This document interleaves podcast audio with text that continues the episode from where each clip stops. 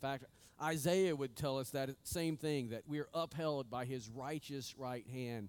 Paul would tell us in Ephesians that we are sealed with the Holy Spirit. Nothing can take us from the love and the affection and the salvation of God. And so, thank you for reminding us of that great truth that the Bible tells us about our faith. You got your Bible handy. I'm going to invite you to take it and turn with me to Genesis chapter 1. We're going to read verse 27 in just a minute, and then we're going to use that to springboard into our message this morning, talking about the issue, the subject of sexuality. We've been in this series for now five Sundays, working through different topics that are um, cultural issues in our nation, and today we come to the fifth and almost final message in this series talking about sexuality, mainly biblical sexuality. We're going to look at the, the sexual conversation that is cultural, and we're going to compare it to what the Bible would say and the Bible's definition of what sexuality should be and what it should look like in our lives as believers. So, Genesis chapter 1, look with me, verse 27. Moses says this about the creation account. He says, So God created man in his own image. In the image of God, he created him. Male and female, he created them. I said a few weeks ago that if we get Genesis wrong, we will get life wrong. If we don't understand what God says at the very beginning of the Bible about what life looks like, what life is to be, what life should be, then we're going to play that out in our lives, and our lives will not be right. And today, I think we can all agree that we are living in perhaps the most sexualized generation in our nation's history. Over the last 60 years, American culture has moved into this, what we would call sexual revolution. Revolution. We have moved from a leave it to beaver, Andy Griffith sort of culture to a bachelor, sex in the city type of mindset. You know, it used to be taboo to talk about or to display any sort of, uh, uh, of sexual aspect on television. It used to be taboo to talk about it. Even way back when, in the early movies and television shows, they would not even show a man and a woman kissing on set in a scene. And yet today, we have moved to the far other side of the pendulum. Today's shows and movies uh, typically blatantly show everything that there is to show when it comes to sexuality. Traditional marriage and traditional families are now the exception in culture, in, in how the media portrays within control, within culture. They're the exception rather than the norm. And so, this sexual revolution, as you may imagine, has tragically desensitized us to this subject. It's desensitized us to sexual and sensual things. And so today it's nearly impossible to watch, it's nearly impossible to read, it's nearly impossible to, to listen to anything that does not contain some element of this revolution. It's impacted and, and affected every aspect of our culture. It's pervasive within our culture. And in its wake, it has created much confusion, it's created much division within our nation. Been devastating to individuals and families. I think we could go there around the room. We could poll those who are watching us online this morning, and we could ask the question How has this sort of revolution, this sexual revolution, impacted your family? And every one of us could tell stories of how it has impacted and destroyed homes, families, children, futures, marriages, all of that has been impacted. This revolution has resulted into what we see today wide acceptance of fornication, which is premarital sex, pornography. Uh, used to be that that was so taboo you would never touch it. Now it, it comes in all forms and fashions, and we embrace it as a culture on different levels. And that level of embracement is always moving more and more into full embracement. Revolutions moved into wide acceptance of homosexuality and the transgender issue, cohabitation, and even open marriages. I believe that young adults and teenagers today, because of the culture influence and this revolution that's influenced all of us, and particularly of those generations, today the young adults and the teenagers are largely believing that these things are normal and these things are good. This is the pattern of life. This is what they've grown up knowing. Therefore, it is good. And yet, I don't believe, in fact, I know for certain that the Bible would speak otherwise. Sexuality is one other area of deep division within America. We've looked at four other areas so far. Today we're going to look at this area of sexuality because as we stand today, as we look at our nation, as we look at the cultural issues within our country, we know that we're in a fight. We know that we're fighting for the soul of this country. We know we're fighting for who we're going to be as we continue to move forward and progress. Uh, we've been saying it throughout this series that we as a church, the church, as a local church as well, we cannot be silent on any of these issues. We cannot be silent when it comes to the issue of sexuality. We cannot be silent when it comes to the issue of how this impacts our children and our grandchildren, how it impacts marriages and families and, and every aspect of our culture. We cannot, nor must we, be silent. We have a role to play, and we have to play the role of salt and light, being a preserving presence, presence, being light shining into the darkness. And yet we know that we find difficulty talking about this issue, right? I, was asked this morning, uh, you're excited about preaching about sexuality. I'm like, yeah, I'm about as excited as talking to my own children about this. And yet it's a conversation that has to be had. We sent a disclaimer out to our church family this week because I don't want to ever uh, just kind of surprise parents with young children saying, All right, by the way, we're talking about sex and you've got three seconds to do something about it. We wanted you to know, as parents who have fourth and fifth graders, that if it's not comfortable for you to have your children in here to hear about this issue, feel free to send them to children's church. But we believe it's an issue that needs to be spoken to. We believe it's an issue that we need to address and understand biblically what God would say to this issue. Sex is not a bad thing. I'm going to argue that in just a moment. It is a good thing because it's a God thing, and yet sin has perverted it. And so, we today, as Christians, we need to be like the men of Issachar who understand the times in which we live, know how to speak culturally into this issue, know how to speak truthfully to this issue, so that we can point people to God's design and reverse the perversion that's taken everything that God has designed to be good and perverted it into something that is evil and selfish. So, as we talk about all of these issues, we're doing so to equip ourselves so that we can engage the conversation. We began with the issue of life, and we talked about how the Bible clearly speaks that man was created in the image of God. We just read it in this verse, Genesis 1:27. We're created in the image and likeness of God. There's something of the divine within our makeup so that we as humans have intrinsic and eternal value. We're not just a, a, a, a glob of cells that pulled themselves up out of the slimy ooze and became a human over billions of years. No, on day six of creation, God said, Let there be man, and there was man. He took the form created from the dust, blew air into the lungs, and life happened. God declares over that man, It is very good. There is value in human life. And so we take that principle and we move it into all the other things that we've looked at. We look at the issue of race and we see that the humans are of one race, the human race, so all ethnicity, ethnicities have the same intrinsic value, the same eternal value. And Jesus is the one that reconciles us one to another because our sin separates us on a horizontal level. But it's all going back to the image of God. We talk about immigration, it's the same thing. We talk about any of these areas, and we see that the Bible speaks to each and every one of them.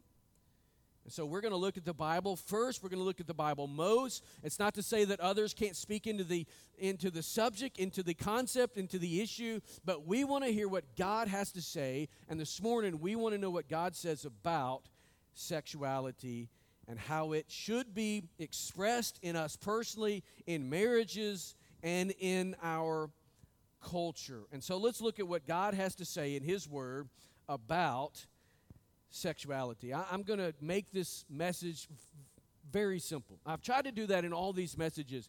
I'm trying to give you just some, some bare bones basics. How do we look at these issues? How do we understand them biblically? Not to go in all of the weeds of the issues. We could talk extensively about all of these subjects and all various parameters that go in, involved. But what does God, if you boil it down to its bare minimum, what does God say about sexuality? That's what I want to share with you three truths and then bring some application for us at the end.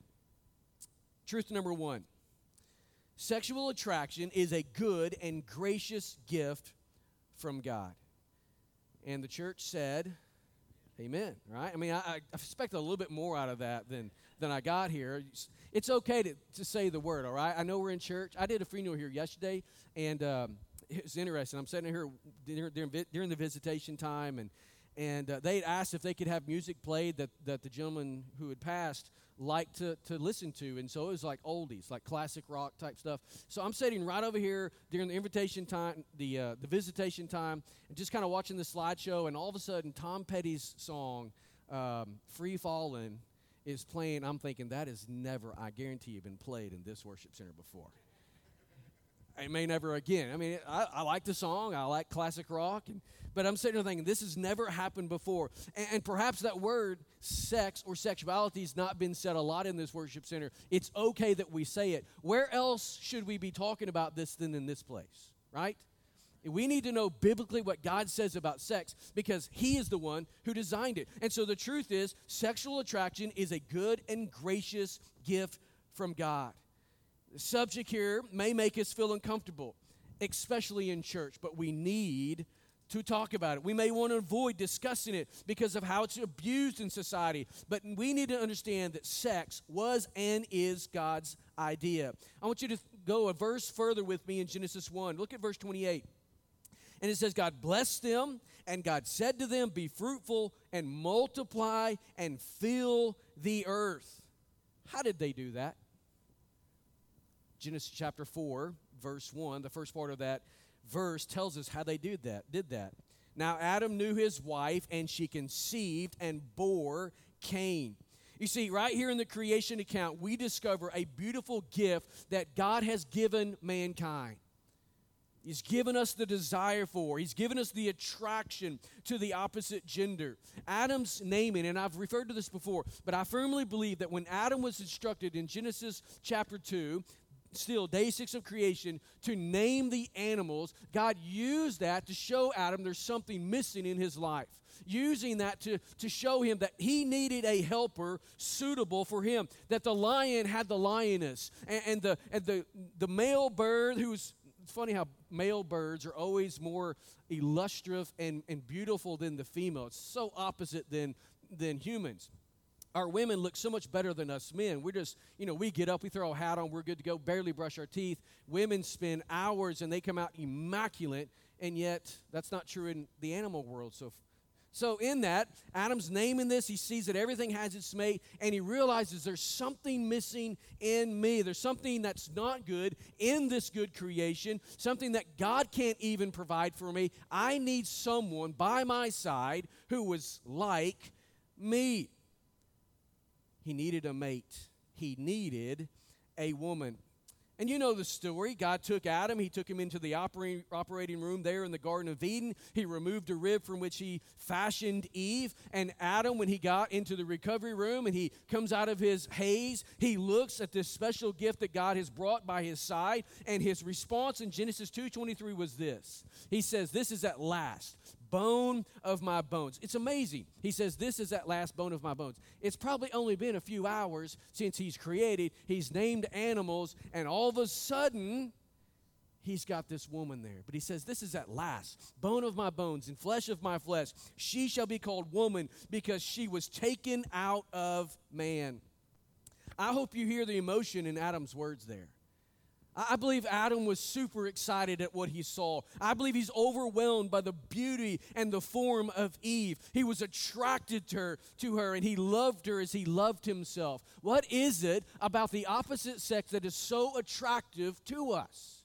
It's because God gave us that ability, that desire. And so, as Adam sees Eve standing there beside him as he wakes up from this operation, he looks at her and immediately is attracted to her beauty and to her form.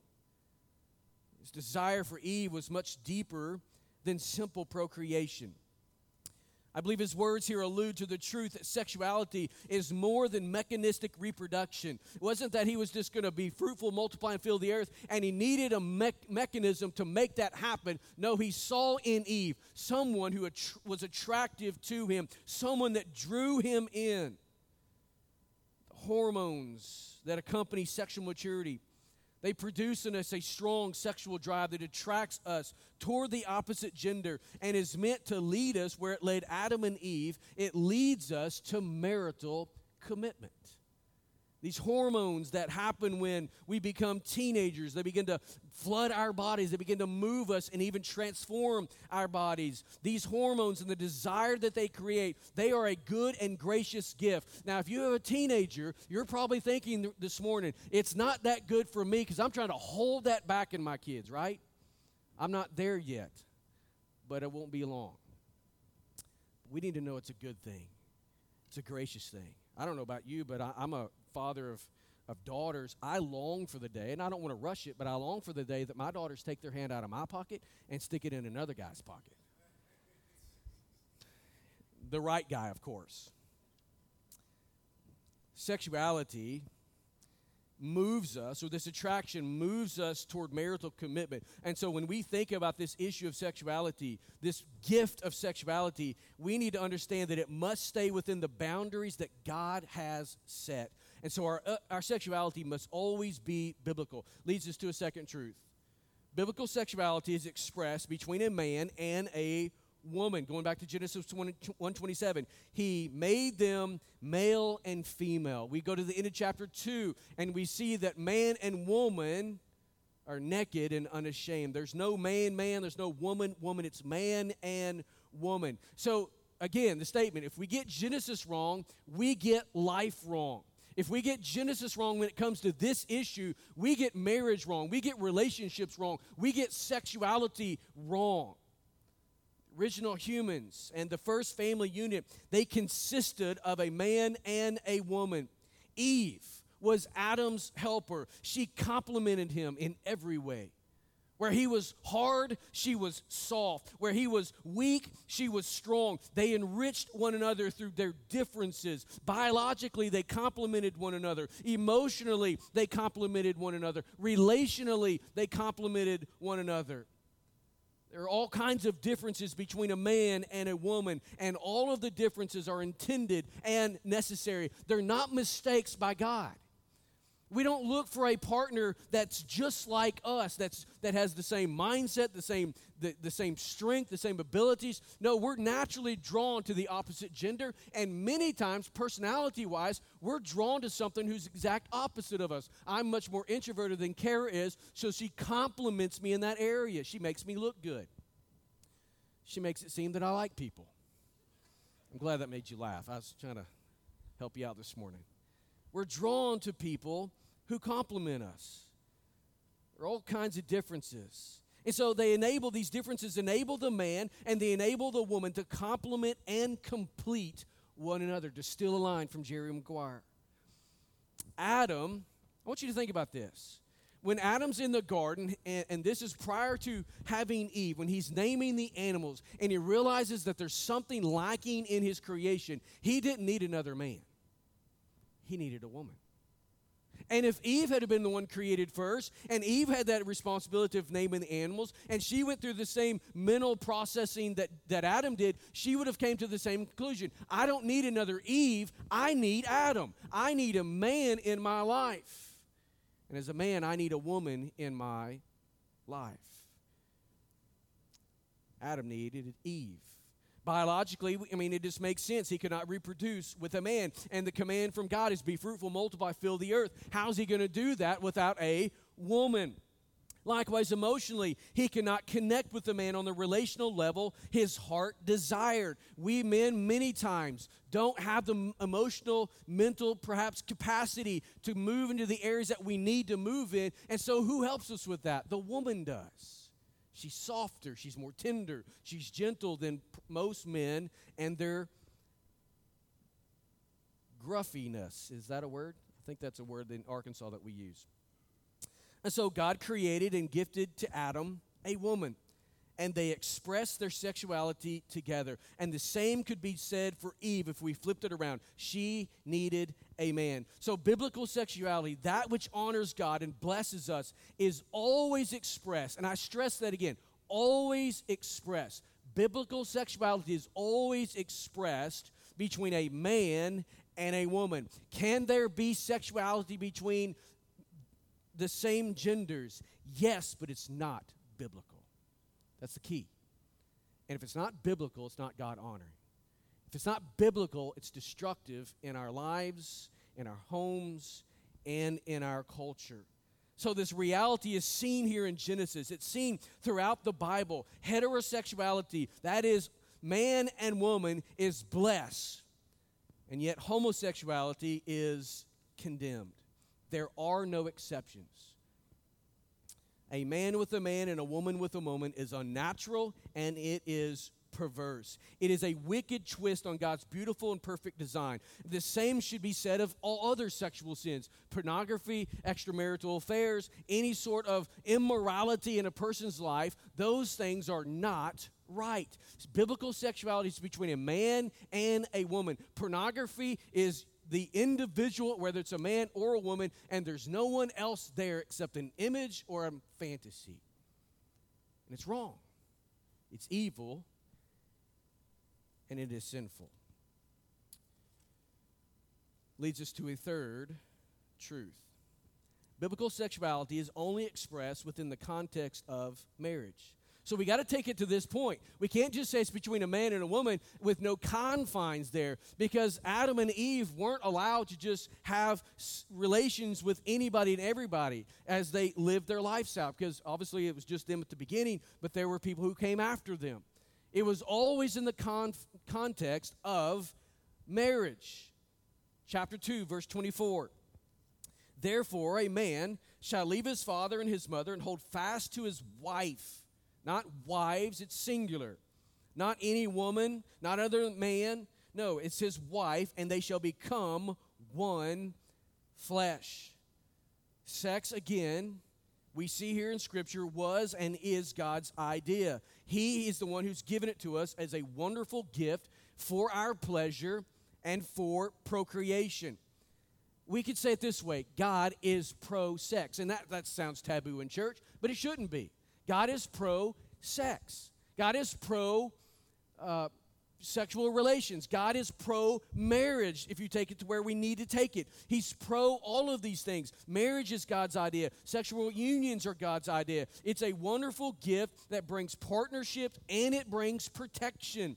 When sex and marriage are experienced and enjoyed together as God intended, the joys and the blessings that come with that, the things that are ours through that, are seldom, if ever, surpassed by anything else in life.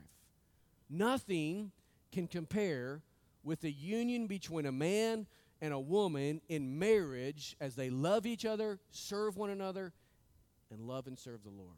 Nothing can compare with that. I mean, we try to act like other things are more important or give us more joy. I love to fish. I love to hunt. I love to do all those things. They never brought me any more joy, not even close to the joy that I get from being married to Kara. We're not talking about the, the, the, the, the sexual relationship there, just talking about the union that comes living out this one flesh that Genesis 2.24 talks about. But I think we can agree that sex is pleasurable, that it is enjoyable, the problem in our culture is that we have allowed sex and sexuality to become casual. We've devalued it in our culture. But we cannot allow it to be reduced to a simple act of procreation. Likewise, it cannot be reduced to the simple release of sexual satisfaction. Both extremes are wrong. If we just say, as Christians, and some would do this, they would say, because sex can lead us to sin, it can be a tempting thing in our life, then we should not, we should shun it. We should only do it to procreate. That, I believe, is a, a, a, false pretense of what the Word of God says. We also don't swing to the other side and say it's all about sexual satisfaction. It's all about release of this, these desires and, and living by the hormones. We should not live on either end. Instead, we live within the tension. We enjoy its pleasure. We understand God uses it to procreate, to fill the earth, but we do it God's way.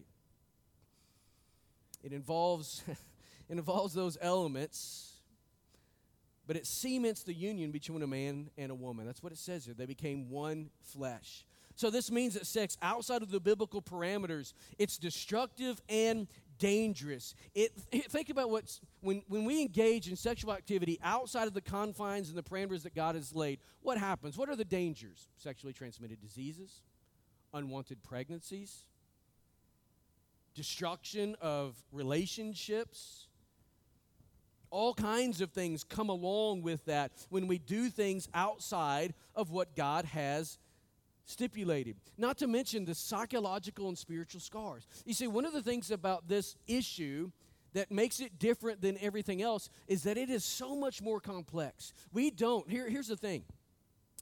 Anytime you're engaged in illicit, illicit sexual activity outside the parameters that God has ordained, it is destructive not just on you, but the others who are around you.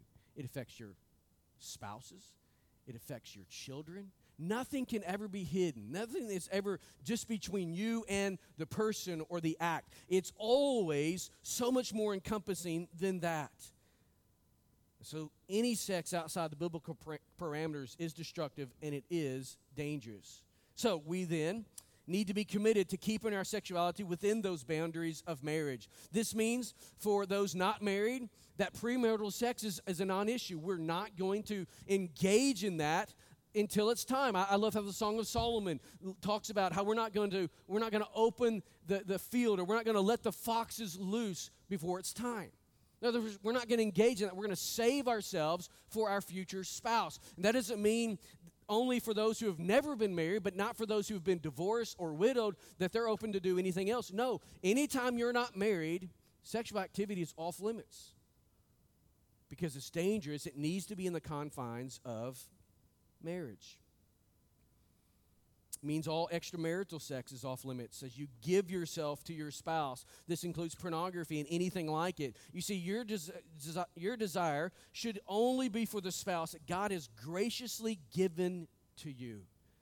There's a verse in Proverbs 5:19, and I'm not going to quote it because we have uh, younger ears in here, but we need to go to this verse and, and take it, look at it as a, from a man's point of view and look at it from a woman's point of view because it'll help you in your marriage to be satisfied where you're at. It means also that homosexuality is off limits. Biology easily makes the case that it's not normal or right, but the Bible clearly condemns it in Leviticus 18:22 as an abomination against God. And, and, so in our culture today, uh, there's a redefining of what homosexuality is, whether it is or is not a sin, but the Bible has never changed. God's word never changes. God's character never changes. He is immutable. And so his word's not going to change on this issue. It is an abomination. It is sin. It is wicked. It is evil. If we were to go to Romans chapter 1, we would see that it is the downward spiral of rejecting the truth of God that leads us to that place. We don't begin at that area and say, I believe that this is right. No, we reject God's word, reject his truth, and little by little we begin to accept certain things, and it culminates in an embracement of that which is a complete perversion of God's gift of sexuality. So the Bible is clear in its teaching. Our culture, though, is moving in a direction contrary to the Bible's position on sexuality. And so, how do we respond to those who are living in sexual sin? Let me give you three applications, and then we will um, close up. First thing I want you to see here is this we need to stand firmly on the Word of God and share the truth with others. I believe this is important because in nearly every church I've ever served, there have been families or a family who has a family member, choosing my words carefully here, who is pr- a practicing homosexual.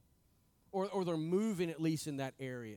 And so, what I've seen in my 20 something years of ministry is I've seen uh, traditional Bible believing, gospel preaching type of Christians because of blood kin who've moved in that direction that their convictions have morphed into an accommodation of their sin.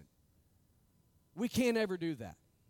You're not helping your loved one by accommodating their sin and saying, No, it's okay. God loves you. Yes, He loves you, but He does not love your sin. And if you don't repent of that sin, you will experience an eternal judgment from God any and all sin. It doesn't matter what your sin is. Let's not compartmentalize it. But there is something about that sort of lifestyle that is so in the face. And, and, Romans 1, again, it is a suppression of the truth. It's indicative of a heart that is not right with God. And so we dare not, as God's people, accommodate any sin, much less this sin.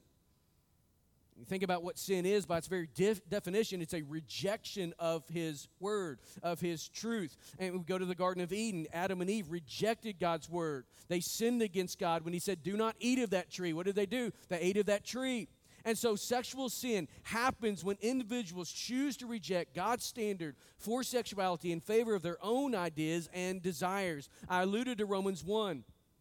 But there in verse 18, he, Paul talks about the suppression of truth. They reject God. They reject his standards. They reject his goodness. And instead, they believe the lie that their way is better, that it brings more satisfaction to a person's life. They exchange the truth for a lie, which results in God giving them what they deserve. Verse 24 and 25 of Romans 1. It's this downward spiral. As you reject the truth, God just says, Here you go. Run after what you want and see what it will bring you. I started reading Judges devotionally. If you're reading through the Bible with me, you did as well a few days ago. And, we preached through Judges a few years ago. And, that's the same cycle. God gives people what they want when they reject truth. And so, we as the people, God, we have to stand firm on the word, share that truth with others because it's dangerous for them to continue to walk in sin regardless of what people may believe, what they may practice about sex, we as believers must stand firmly on the Word of God, share its truth with others. We dare not waver in our commitment to God's truth. Well, it brings us to a second application. Empathize and be sensitive to the sexual confusion people are experiencing. See, we have to meet people where they are. When I say stand firm on the Word of God, that doesn't mean we beat them on the head with it, but we're empathetic we're sensitive to what's happening, what has happened to them. Sometimes people fall into a homosexual lifestyle because as a child they were abused by an adult perhaps adult of the same gender. And I don't understand uh, psychologically how that happens or how it leads into that particular lifestyle, but I know it's a reality. And so we need to know what the parameters are, what the consequences are, or what the situation was that led them to this lifestyle, and speak into that situation. Speak the truth, speak the gospel, and lead them to a place of faith and repentance. So we meet the people where they are. The gospel does not demand that a person be clean and, and, and, clean up their life before they come to know Jesus, and neither should we. We meet them where they are. And in doing so, we're sensitive to what's going on in their lives. We demonstrate our love and acceptance of them, and as, a, as well as of the Lord Jesus to them as well. Think about what the Lord did. I read it this morning in Mark. He ate with prostitutes, and he hung out with adulterers. He, he, he had lunch with tax collectors. He hung out with the riffraff of society. He met people right where they were, and we need to do the same thing. Today, we have all kinds of people in our culture who are experiencing gender confusion and homosexual attraction, and our response should not be rejection, but it should be acceptance. Not acceptance of the lifestyle, but acceptance of the person. Why? Because they're made in the image and the likeness of God. They have intrinsic and eternal value. So don't write them off. We lovingly embrace them, and we show them that God has a better design for their life. That satisfaction that they're really seeking through these different things can only be found in relationship with the God who created them for himself.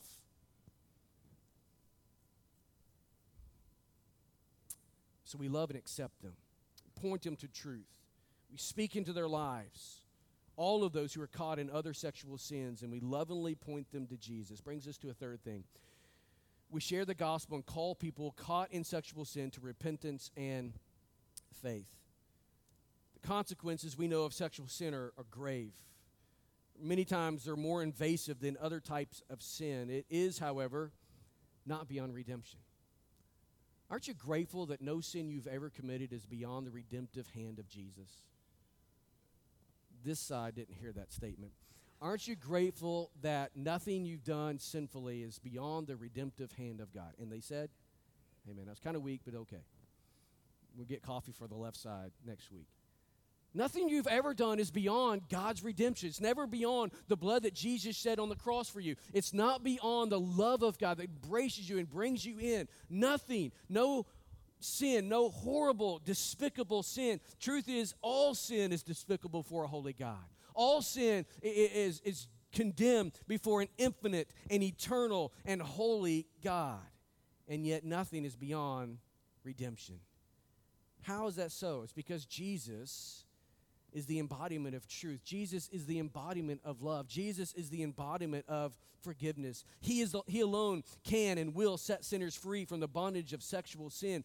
I mean Jesus himself said, "The truth shall, shall shall set you free." Who's the truth? It's Jesus. Who's love? It's Jesus. He's the one that brings us. So our responsibility is we stand on the word of God we empathize and understand sensitively where that person is. We meet them on that level and we share the gospel with them, calling them to faith and repentance. That's our responsibility. That's how we engage a culture that is sexually perverse. We preach the gospel. We love people to Jesus. We're his hands, his feet. It starts in our homes. I mean, parents, let's set parameters for our kids. We don't let's not allow them to do anything and everything that they want to do. It is so easy to fall into this this lifestyle today with all things that are out there. And so be a parent, parent your children. Be a guardian over their hearts and over their souls and over their minds. Those images that you see, you will never lose those. So make sure they don't get those images before it's time. Be a parent in that area. We as adults, we need to guard ourselves as well. And so we need to take care of ourselves, but we also speak into the lives of those who need to hear the gospel. If a, if a follower of Jesus today is caught into some of this sexual sin, there's no, th- th- there's no aspect of your beyond redemption. No, there's always redemption. There's always the, the, the ability to come back and for God to clean up your life and to heal the brokenness there and the broken fabrics that's uh, affected others who are around you. But it all comes through the gospel. We live in a culture that has grossly perverted this issue of sexuality. Our culture is sinful, our culture is evil. In fact, many, even within the church, as I just said, are caught up in this web they're looking at pornography. They're engaging in premarital sex. They're cohabiting. They're having affairs. Why is it that we in the church many times don't look like any different than eh, the people in the world? I can't tell you over the years how many people that have either discipled or, or, or, ministered to, they've been in the churches I've served, but they have walked away from the faith. They've had affairs. They've engaged in all kinds of sexual sin. It is happening. Many also believe there's nothing wrong with homosexuality and transgendered people. God help us as a church if that's where we're going to move to.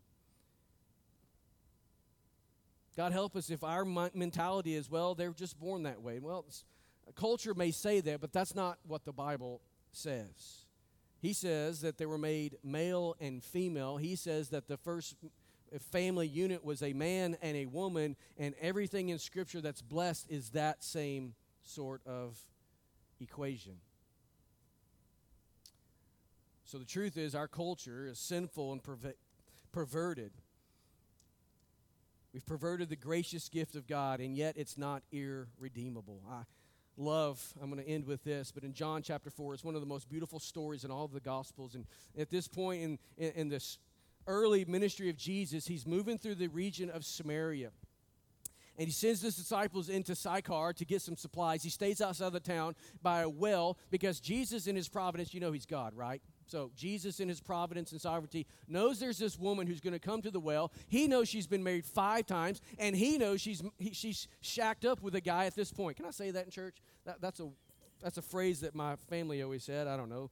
Uh, it's probably not a good phrase. I'm kind of on this trend lately of saying things I shouldn't say in nine o'clock service but um, she's living with a guy. And so he begins to engage her in conversation lovingly, tenderly, graciously. Never just says, you know what, I know you've been living with a guy for a number of months, and I know you've been fi- married five times. I know everybody in town it, it avoids you because of your lifestyle. He didn't approach her that way. No, he engages her in conversation. He begins to speak about religious things with her. He gets her to a place where he can share and reveal himself to her. And you know what she does? She accepts it. She receives it. And we know that because she goes into the town where she's an outcast and she says, Come out to the well. There's a guy who knows everything about me, and I want you to meet him.